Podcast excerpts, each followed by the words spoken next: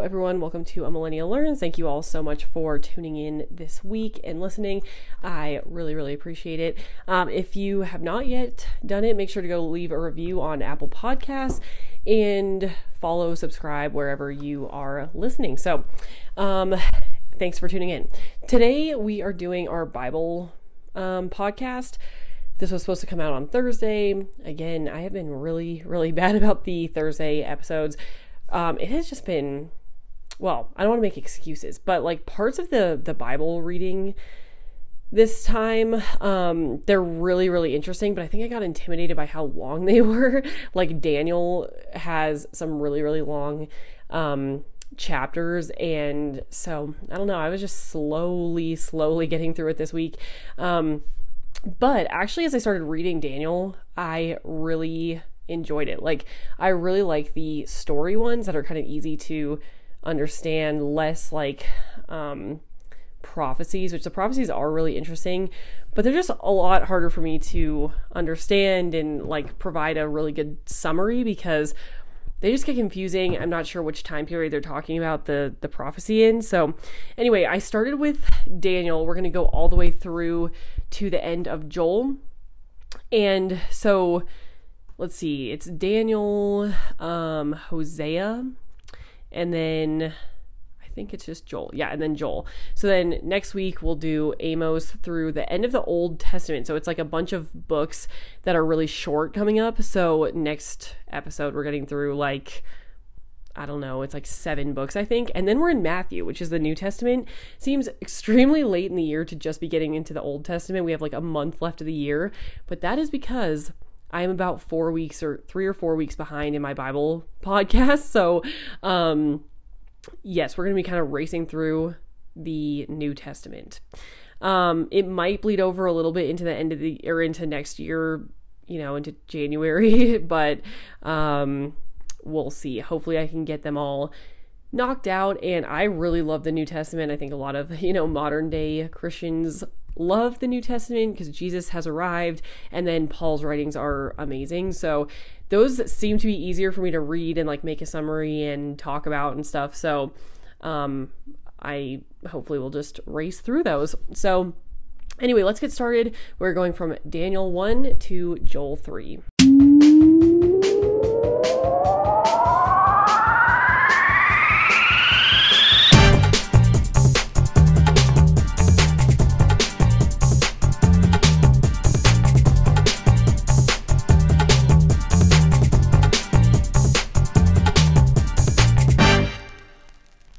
Right, so the book of Daniel, let's get right into it. So, Daniel 1, um, side note, my brother's name is Daniel. He was named after this Daniel. So, this is a really good book for me to read because really, when I think of Daniel, I just think of Daniel in the lion's den. I also think of Shadrach, Meshach, and Abednego as a separate story. I forgot that they were in the same time period and same book as Daniel in the lion's den was. So it was really good to review and see what all was actually in Daniel because the Daniel in the Lion's Den part of his book is only like half of one chapter, pretty much. So let's start with Daniel 1 and get it going here. So, okay, so we know that King Nebuchadnezzar is the king of Babylon, and at this time when the book is written, um, he has besieged Jerusalem, or when the book is taking place. Um, he has besieged Jerusalem the king ordered the chief of his court officials to kind of go out and look for all the young men who could join the king's service. So they had to be like really smart, really handsome, no physical deformities, strong, like a good warrior basically, with also them being sharp and smart because they wanted to teach them the language and the literature of the Babylonians. And um, they would collect all these men, train them for three years, and then the best of the men essentially would be chosen for the king's service and basically find favor with the king and have a job in his service. So Daniel was trained, he trained for 3 years. He was asked like during his training, he was given the name Belteshazzar, I think is how you pronounce it. Um is that his name? I thought that was the other king's name. Oh, yeah. Okay. So another king's name that we'll talk about later has a very similar name to this, but it's not the exact one. So Daniel was given the name Belshazzar. Okay. So during their training, they would bring all these men and give them like royal food and wine. And Daniel, however, asked for him to not have to defile himself with the royal food and wine and like the feast and everything like that. And their handler or trainer sort of guy said, Well, I'm afraid that if you guys, if like my group of men look worse because you're not eating all this food, um, if you're not performing your strength and you don't look as strong and don't look as good, then that guy would be punished. So Daniel asked him to test him and his friends, him, all of the people who didn't want to defile themselves uh, with the royal food and wine. He said, okay, test us for 10 days then. Just give us vegetables and water for 10 days, and then you can test us. So at the end of the test, it said they looked better, more, they had more strength, they were you know, they were way better looking and performing than the people who had been trained that had been eating the royal food and wine. So, um, it turns out that Daniel and his friends were chosen. So there were like, it was a group of four. So it was Daniel and then four other people. And they were chosen, they were the winners essentially at the end of the training for the king's service. So that's where Daniel 1 ends. In Daniel 2, the king, uh, Nebuchadnezzar, started to have dreams. So he wasn't sure what the dreams meant because they were very specific. And so he called in all the magicians and enchanters and sorcerers and all that to try to interpret his dream. So usually, what would happen is the king would tell what the dream was, and then the magicians or enchanters would interpret it. However, the king, instead of just saying, I'm going to tell you what it is, tell me what this means, said, No, you're going to tell me what I dreamed and then also the interpretation of the dream. And they said, Well, no man on earth could do that. I, I can't tell you, like, I don't know what you dreamt. So Nebuchadnezzar then made a decree to kill all of the wise men, including Daniel and his friends. So because Nebuchadnezzar was so upset that no one could could tell him what his dream was and then what the interpretation was. He said, okay, whatever. All these wise men are fools, basically, so put them all to death. Daniel heard of this and went to the king to um, interpret his dream. The thing was, is that, you know, he of course said, no man can inter- can do what you're asking. No man can know what you dreamt and tell you. However, my God is a revealer of mysteries, and so he has revealed the dream to me. So God revealed the dream to Daniel in a vision, and then it goes through Daniel praising God. So he goes back, relays this to the king, says, again, like, no man can do what you're asking, but I have a God that reveals mysteries. And the dream was he saw a statue of gold, bronze, silver, wait, gold, silver, bronze, iron, and clay. So different parts of the body were these different metals or uh, materials. And the feet was like a mix of iron and clay, I believe it was. So the statue then in the vision was destroyed, but not by human hands. And then the interpretation of the dream was that each metal stands for a successive inferior kingdom that was going to come to power. It said the toes were partly clay and partly iron um, because there was going to be a kingdom that comes up that is partly strong and partly brittle. But at the end, God will set up a kingdom that will never be destroyed. That is the meaning of this dream. So, um, after Daniel was able to interpret this, he was set at a high position and the king lavished him with gifts. Okay, I had to cut the recording a little bit and have a little sneeze attack, um, but we're back.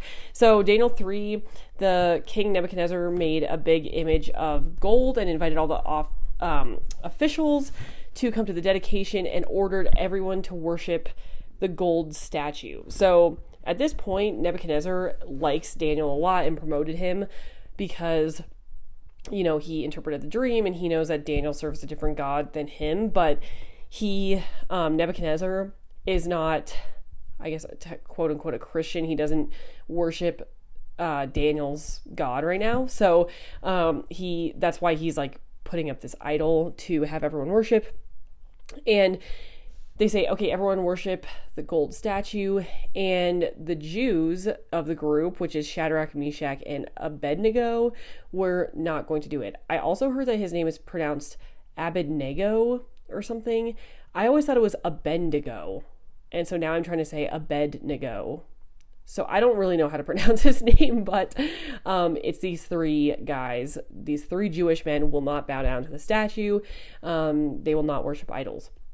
So they get tried basically in front of Nebuchadnezzar, and he says, You know, what if I throw you into a blazing furnace because you won't bow down to my idol? And they said, We don't need to defend ourselves. Our God will rescue us. And even if he doesn't, that's the most important part. They said, He will rescue us, but even if he doesn't, we will not worship the idol. They are they are sticking with obeying God's word over anything, even if they get killed in this fire. So the fire was set to seven times hotter. This furnace was set to seven times hotter than usual. And some of their soldiers or men, Nebuchadnezzar's men, took the three Jewish men and threw them into the fire. Now, the fire was so hot that even the men that took them up to the furnace were killed because it was so hot. So those people died. Then they're all watching in the furnace. They said, Didn't we throw three men in the fire? Um, I see four men. And so God, or an angel, was inside the furnace with them, giving them protection. And the three men walked out of the furnace completely unharmed. Not a hair was singed, not any, like, none of their robes were damaged, nothing. They were completely protected within the fire. So the king Nebuchadnezzar was so amazed that he issued a decree that you could not say anything bad against the God of these men, and they were promoted within the ranks of the king. So in Daniel 4, the king had another vision. There was an enormous tree standing in the middle of the land. Um, a messenger from heaven said to cut down the tree and trim all the branches, but to let the roots and stump remain in the ground, but it had to be bound with iron and bronze. So, like, all these visions are very visual. I guess that's a point, but I liked how they described all of this. It was really interesting. Um, it said that they was drenched with dew of heaven, and like the mind of the tree changed from that of a man to that of an animal. So the king asked Daniel to interpret the dream, and Daniel was alarmed by the interpretation. He said, like, if only this was about your enemies. This is pretty terrible. So the tree is symbolic of the king. He's big, he's powerful, he has these big branches, like he has all the power of the land. But he was going to be driven away from the people and live with wild animals. It says, Seven times will pass until you acknowledge the Most High is sovereign over all kingdoms, which I think means seven years um, in this context. So basically, God's going to humble him until he realizes that God is the God. So Daniel tells him to renounce his sin, but he doesn't yet, and all of it comes true. So he got driven out by by people out of the kingdom. He had to live among the animals. He basically lost his mind, and then all this like he finally gained sanity, and he admitted that um, his faith was in God, in the God of Daniel. So in Daniel 5, the new king, who is uh, Nebuchadnezzar's son, Belshazzar, Belshazzar, something. Um, he's throwing a big, great banquet. He gave orders to bring in the goblets that his father had taken from the temple, and they were all drinking from these goblets, and they started praising the gods of metals. So the the goblets were made of like gold, silver, and bronze, I think, or I know gold and silver for sure. I didn't make a note of that. I should have, but the goblets were made of different metals and they started praising the gods of each respective metal. Then, all of a sudden, at this banquet, fingers of a human hand just appeared and started writing on the plaster of a wall. And this is, I think, I'm assuming, where the the saying like, "Oh, you're got you're what am I trying to say?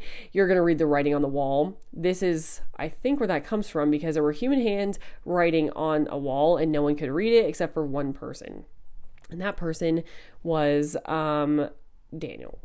So no one could read the writing on the wall. It said, okay, um, so Daniel was called in because the king's mom, who was Nebuchadnezzar's wife, um, told his son, Hey, when your dad was ruling, there was this great man, Daniel, who knew, like, had the spirit of the Lord and he could tell you things like this. and you should call him in. So Daniel got called in to this banquet. He was promised all these gifts, and Daniel said, I don't want the gifts. I'll just read it anyway, though. So Daniel started saying to this new king, Your father had lots of power and everyone feared him, but his heart became arrogant and hardened with pride. So he was stripped of all of his glory. But you saw all this and knew all this and did not humble yourself. So then he started reading the inscription. It was, and I don't know how to pronounce this, mean, mean, parson.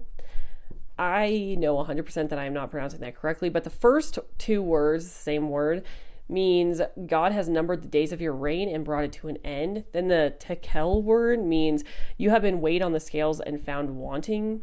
And per- Peres, which is the plural of parson, means your kingdom is divided and given to Medes and per and the Persians. So basically, like your kingdom kingdom um, is divided.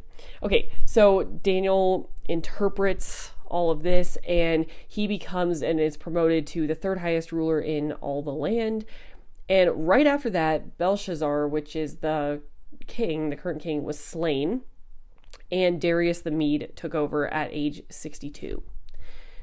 So in Daniel 6, Darius appointed 120 satraps. I don't know really what that is, but from context clues, I figured out that it's essentially an auditor. It's supposed to make sure that a king didn't suffer loss. So I think it's like a financial, like overseer kind of. And so they put 120 of these throughout the entire kingdom. And Daniel was one of them. So he was trusted with this role the king planned to set him over the whole kingdom um, because he was like so favored and good and all of that. So he was really highly favored in this position, and all the other people in this position tried to find grounds for charges against them because they were jealous, basically.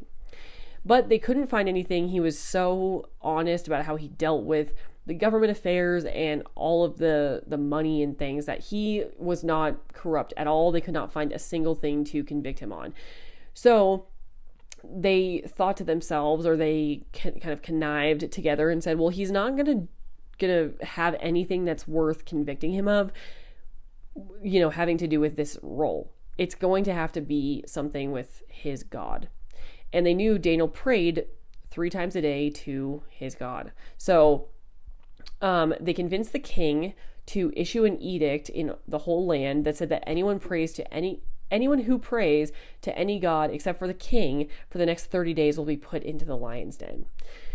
So this edict goes out. Daniel knows about it, but the king didn't realize because the king still really highly favors Daniel, but he didn't put the pieces together that Daniel would be someone who would not pray to him and so he would be put to death. Like the king loved Daniel, but he got tricked basically into putting this not tricked but convinced to put out this edict and he didn't put the pieces together that this would put daniel in danger so daniel heard it but he carried on as he did before he went and prayed three times a day every day so these people that were conniving against him went and told the king that Daniel was not following the edict and said, You cannot change this because it is a, an official ruling by the king. You're not allowed to change the ruling. So the king was distressed when he realized that Daniel was the one that was going to have to be put in the lion's den. He because he again he hadn't really fully realized the repercussions of what this meant.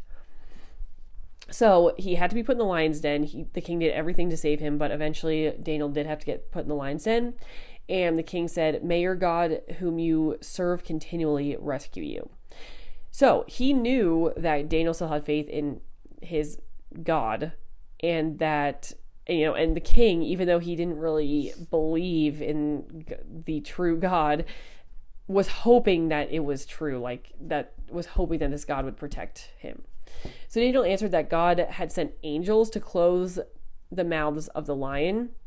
Oh, sorry, I missed a large part of the story. So they they roll the stone in, you know, over the opening of the lion's den, and then the king spent a very restless night um, like worrying essentially that Daniel was going to be dead in the morning.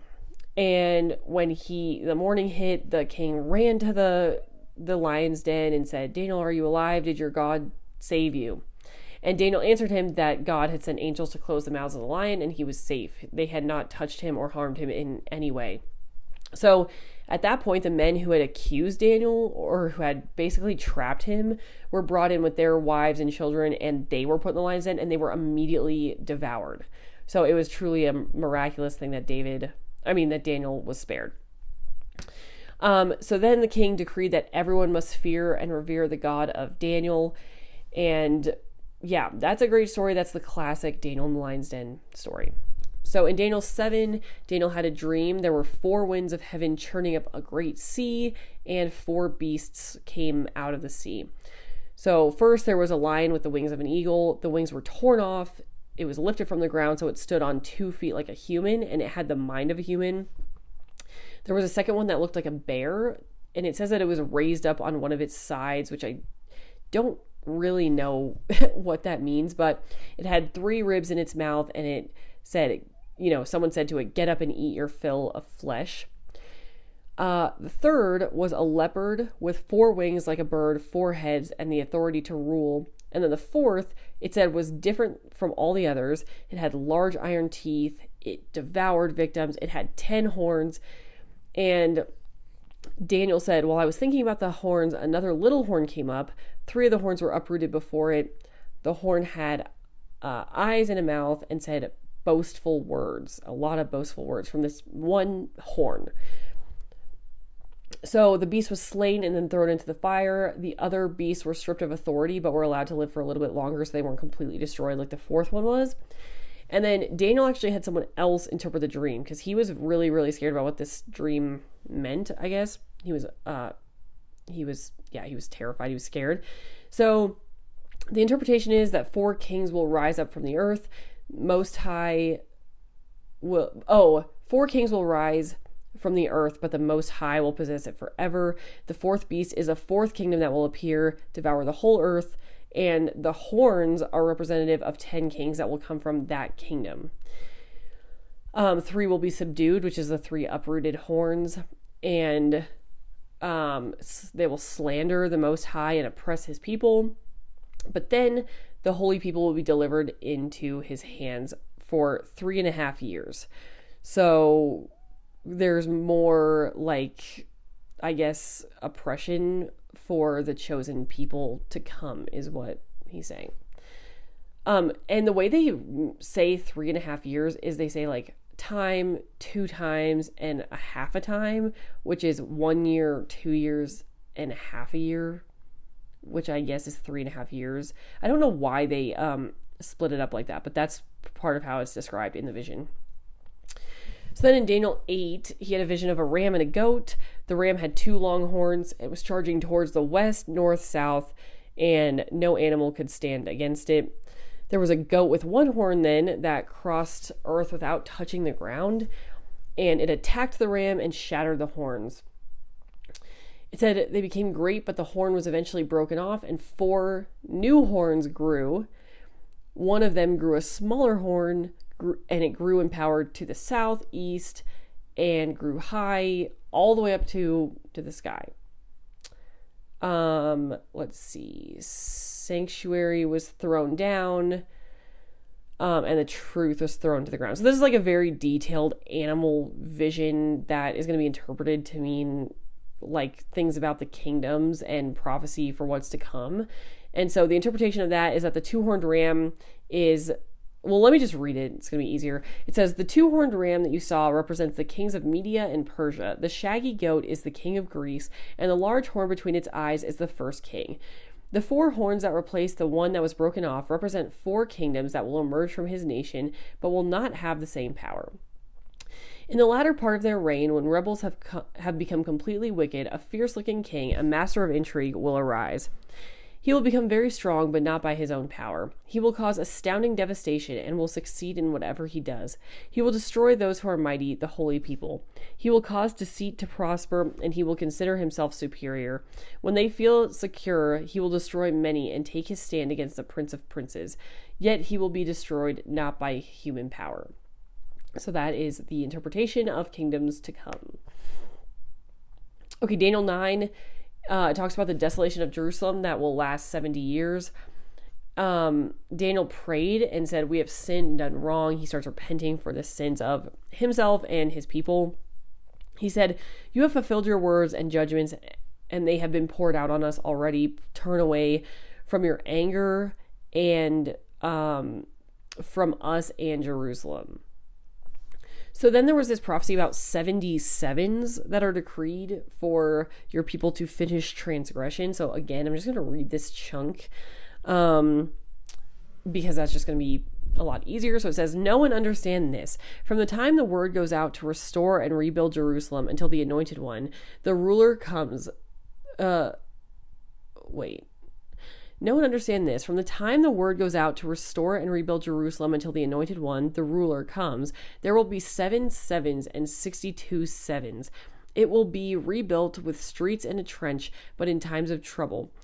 After the 62 sevens, the anointed one will be put to death and will have nothing the people of the ruler who will come will destroy the city and the sanctuary. The end will come like a flood. War will continue until the end, and desolations have been decreed. He will confirm a covenant with many for one seven. In the middle of the seven, he will put an end to sacrifice and offering, and at the temple he will set up an abomination that causes desolation until the end that is decreed is poured out on him.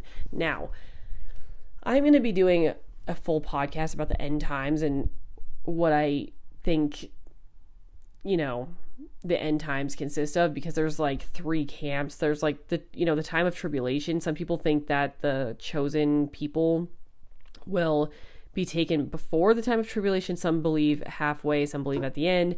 I am not that great at interpreting like what is going to happen during the end times. The prophecies like this honestly kind of lose me at this point not gonna lie.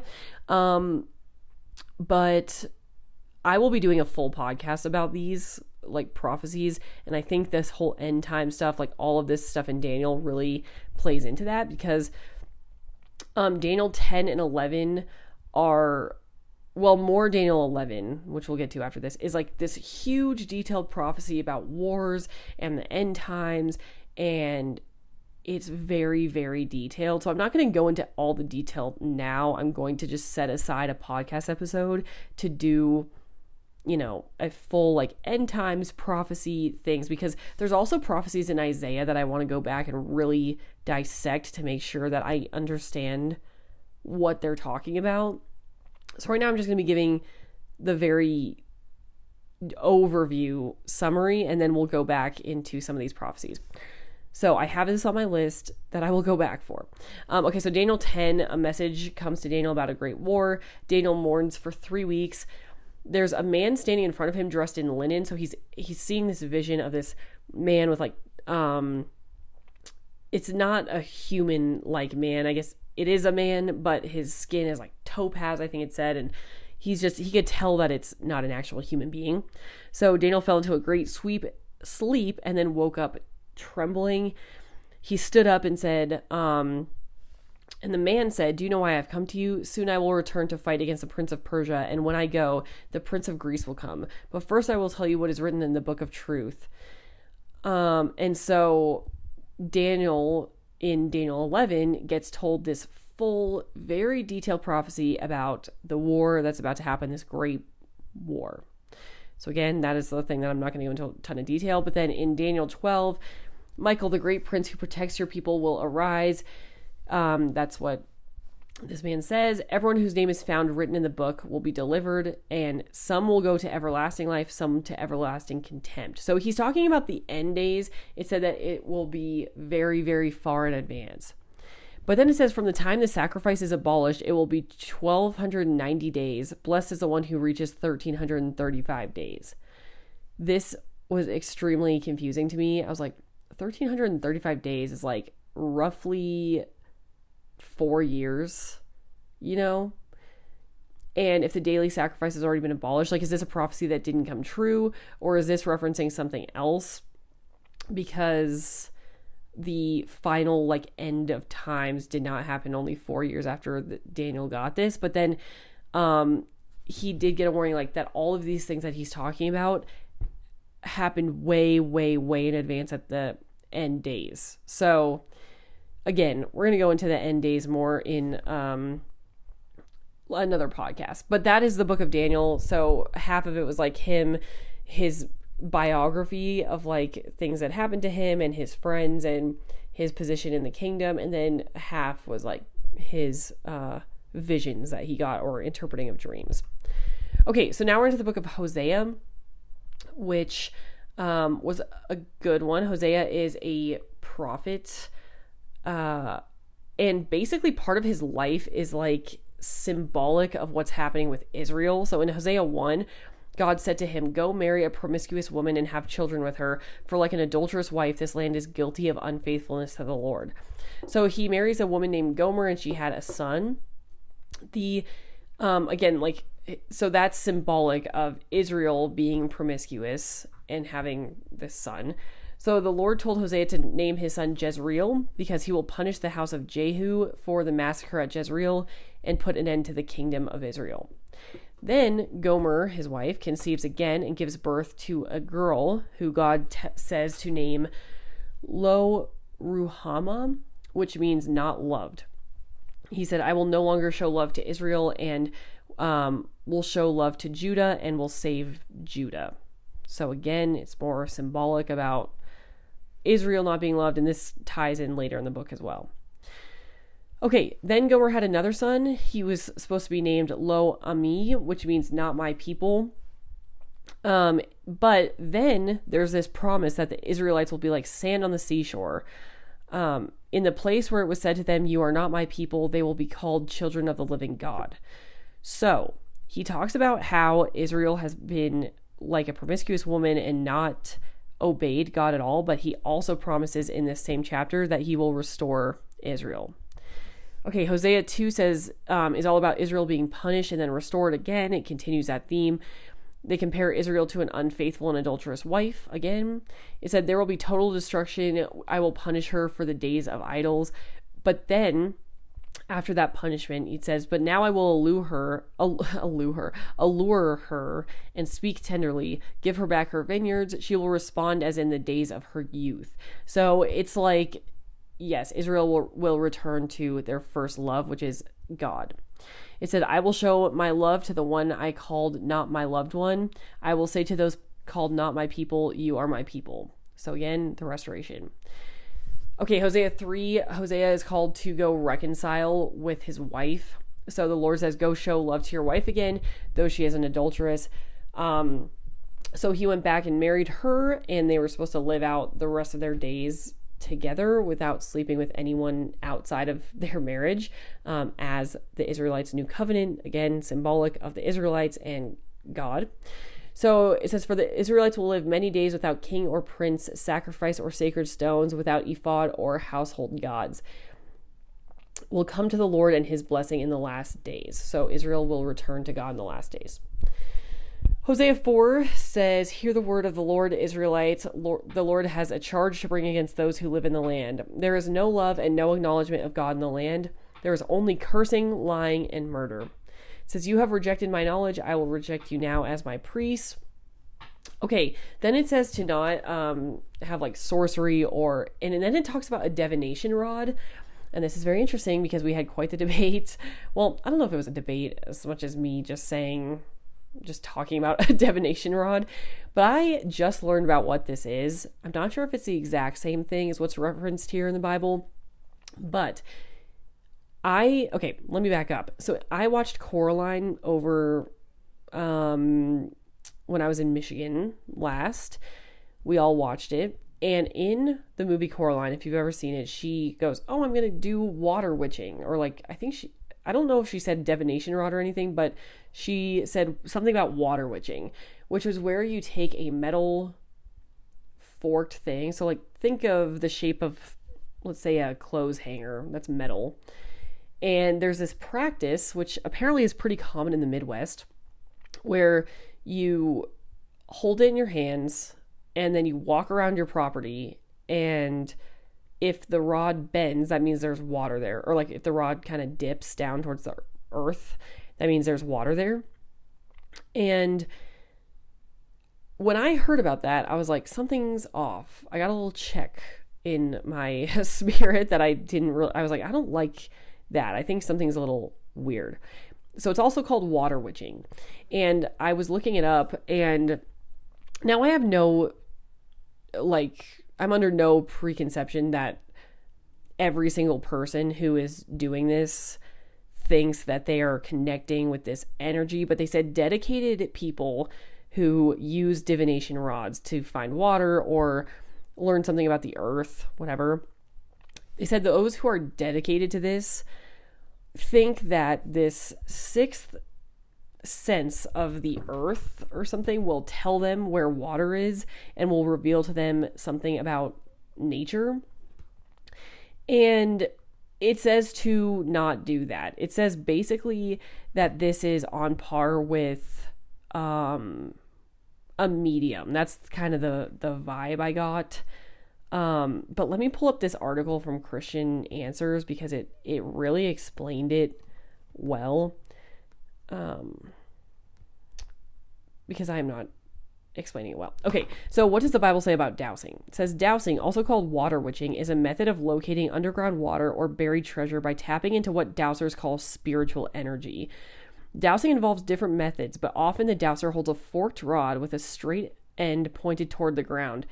It is believed that the rod moves up or down when the dowser walks directly over the place where water or other material is present. This practice has been around since ancient times and is considered a harmless practice by many. The Bible does not say anything specific about dowsing, but there are elements of dowsing that should cause concern. Okay, now this is where I think they described it pretty well because again, I don't think walking around with a forked stick is necessarily bad. But when you have this belief behind it, it could be bad. So it says, while anyone can walk around with a forked stick, dedicated dowsers believe that they are using a sixth sense to channel the Earth's energy. They believe the universe is speaking to them and revealed buried truths. Using a dowsing rod is similar to using a Ouija board in this manner. It is an attempt to gain information through positive or negative energy that is supposedly controlling an inanimate object. While some argue that the earth is water rich enough that almost anyone can predict a water source if they drill deeply enough, others point out that the accuracy of dowsers may be significantly higher than that of random guesses.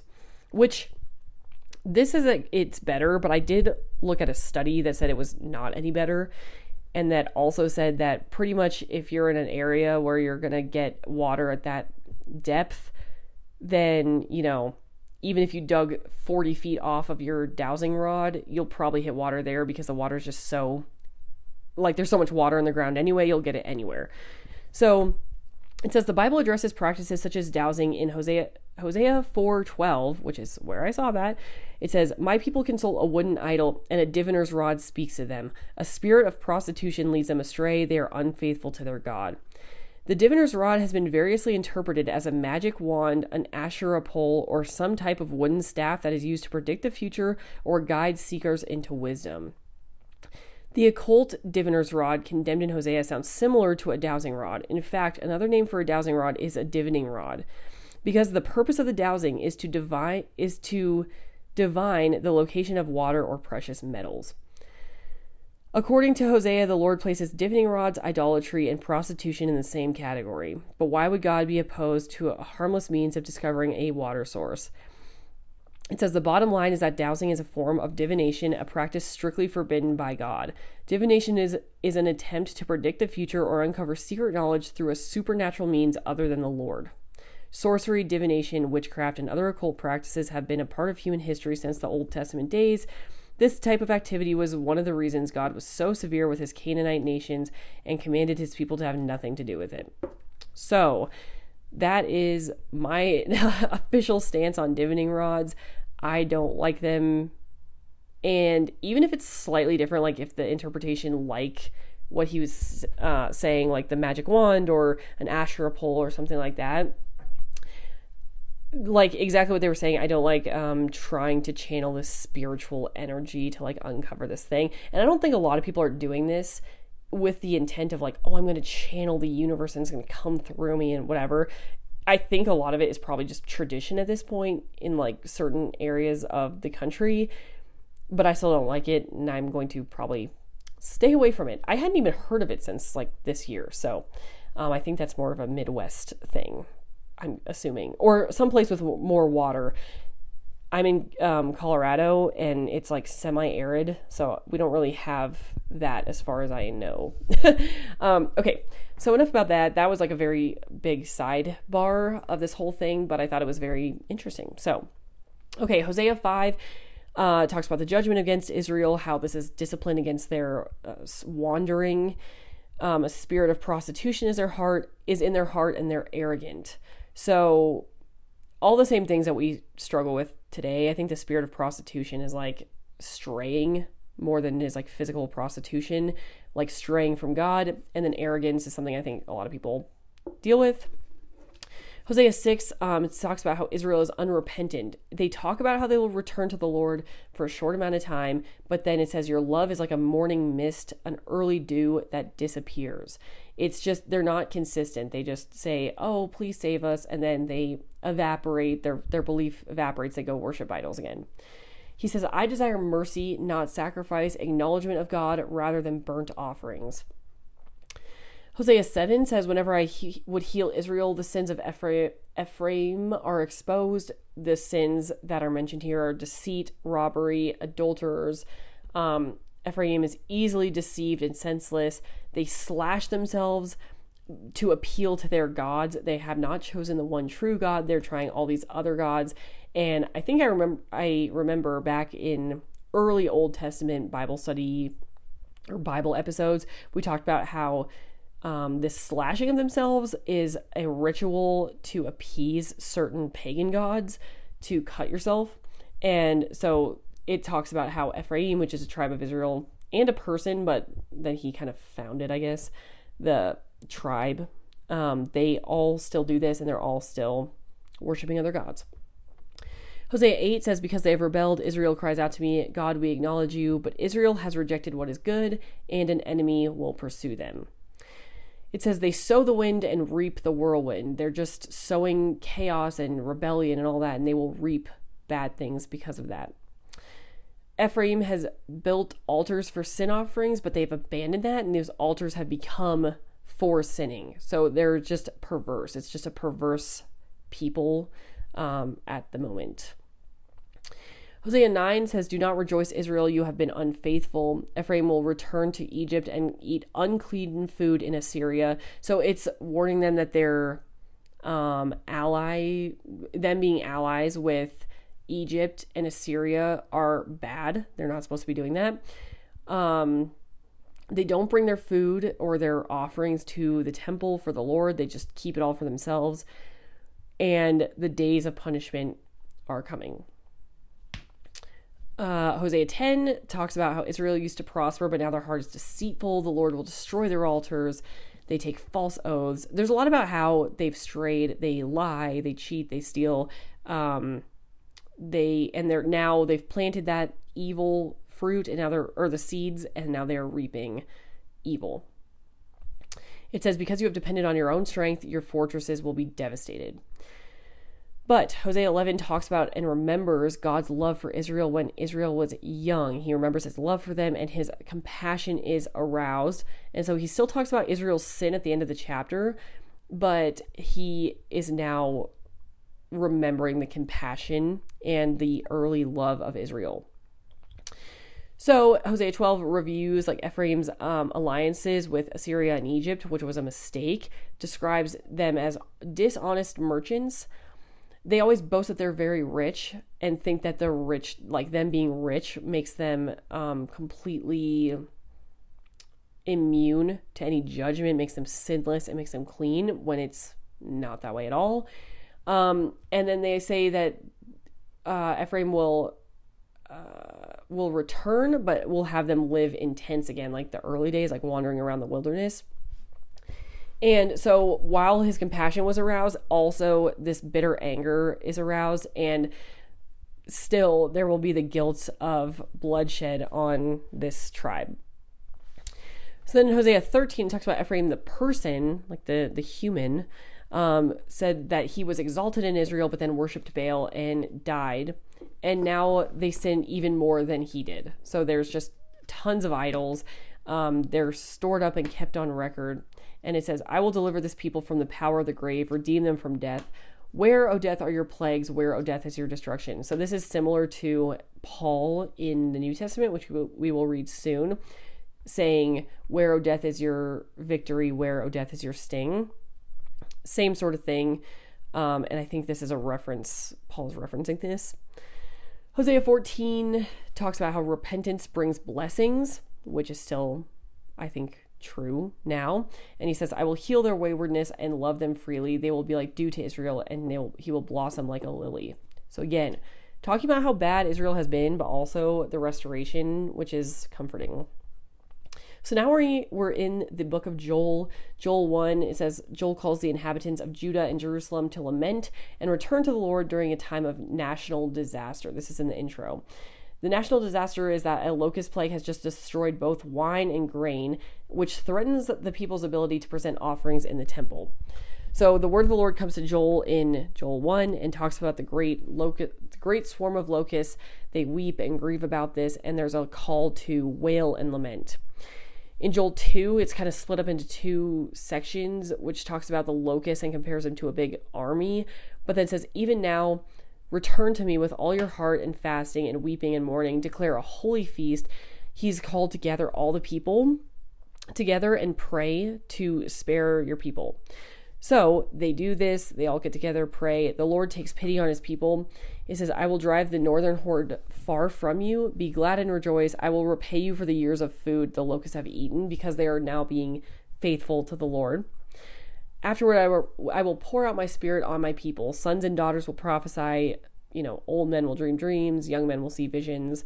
So I think it was that. I just wrote dream dreams and see visions, but I know that it's like old men will do this, young men will do this. So um, the Spirit and the gifts of the Spirit will be poured out onto the people because they have been faithful.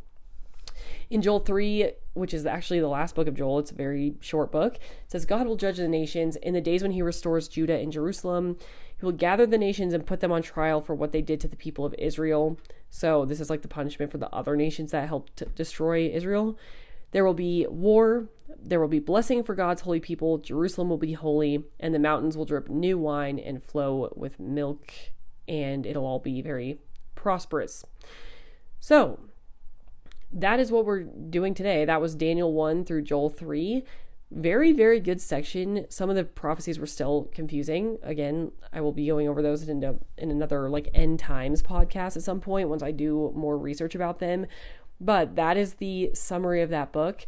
I love the book of Daniel. I realized I think it's a really great book. The end gets a little confusing with those prophecies, but the beginning, I love hearing about Daniel's life and how faithful he was, even when the government made these like um edicts, I guess they're called in here. Um it is inspiring because there is a lot of stuff in the news today that I feel like is um challenging. You know, there's a lot of laws that are being passed that are like confusing and and America is still fine, I think, but there have been countries and there are countries where worshiping or praying to God is not allowed.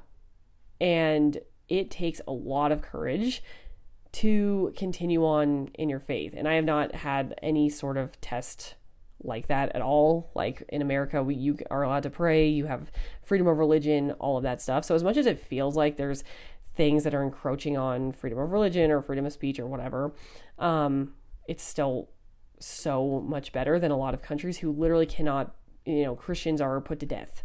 So I think this book really reminded me, or this section, I guess, really reminded me, like how amazing it is to live here and how we need to be praying for Christians in other countries because that would be like I don't know if I was in that situation. I'm hoping that I would do what Daniel did and be unbothered and go pray three times a day.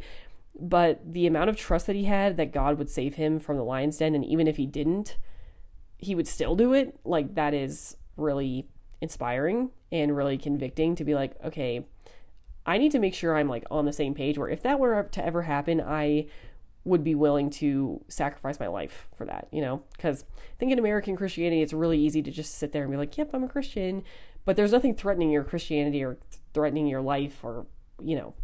So, anyway, um, I really enjoyed this chunk of scripture. I hope you all did too. And I hope this was a valuable summary for you. Um, I will be on the pod tomorrow for um, a podcast about the Farmer's Almanac. And that might be um, a little bit uh, random, but I have always been interested about it. So tune in tomorrow for that episode. I will see you then. Talk to you later. Bye.